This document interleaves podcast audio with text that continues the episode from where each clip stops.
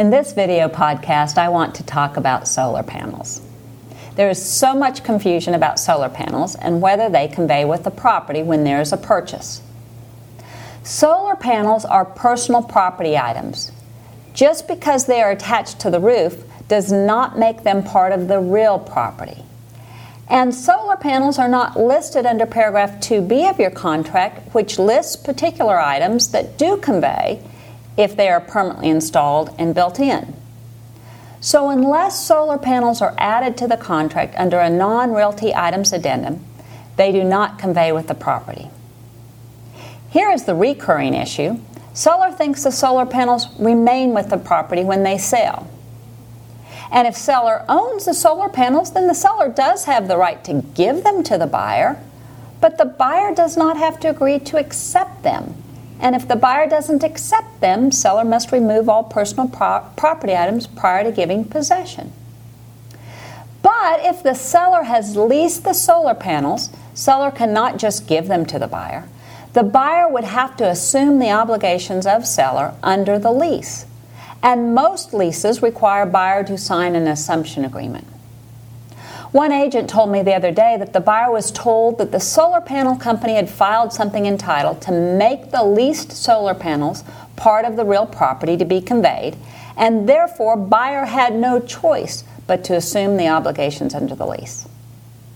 That is not actually what happens. The solar panel company files a UCC security interest or lien against the solar panels, which is like a mortgage against the real property, but it is against the personal property, the solar panels.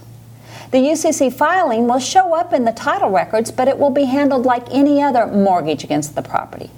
The title company will contact the creditor, and in this case, the solar panel company, to get a release of the UCC before closing. And if buyer does not want to assume those obligations of the lease, the seller will either have to pay an early termination fee for the lease or come to some agreement to move the panels to another location.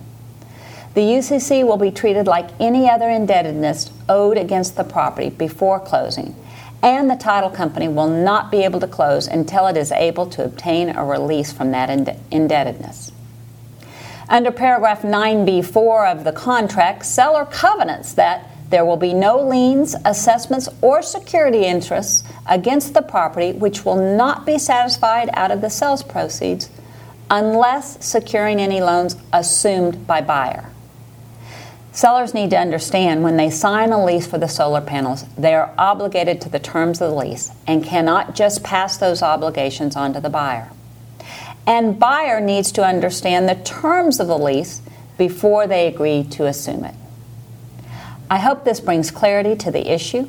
If you would like me to discuss other topics on these video podcasts, please email me at tipoftheweek at allegiancetitle.com.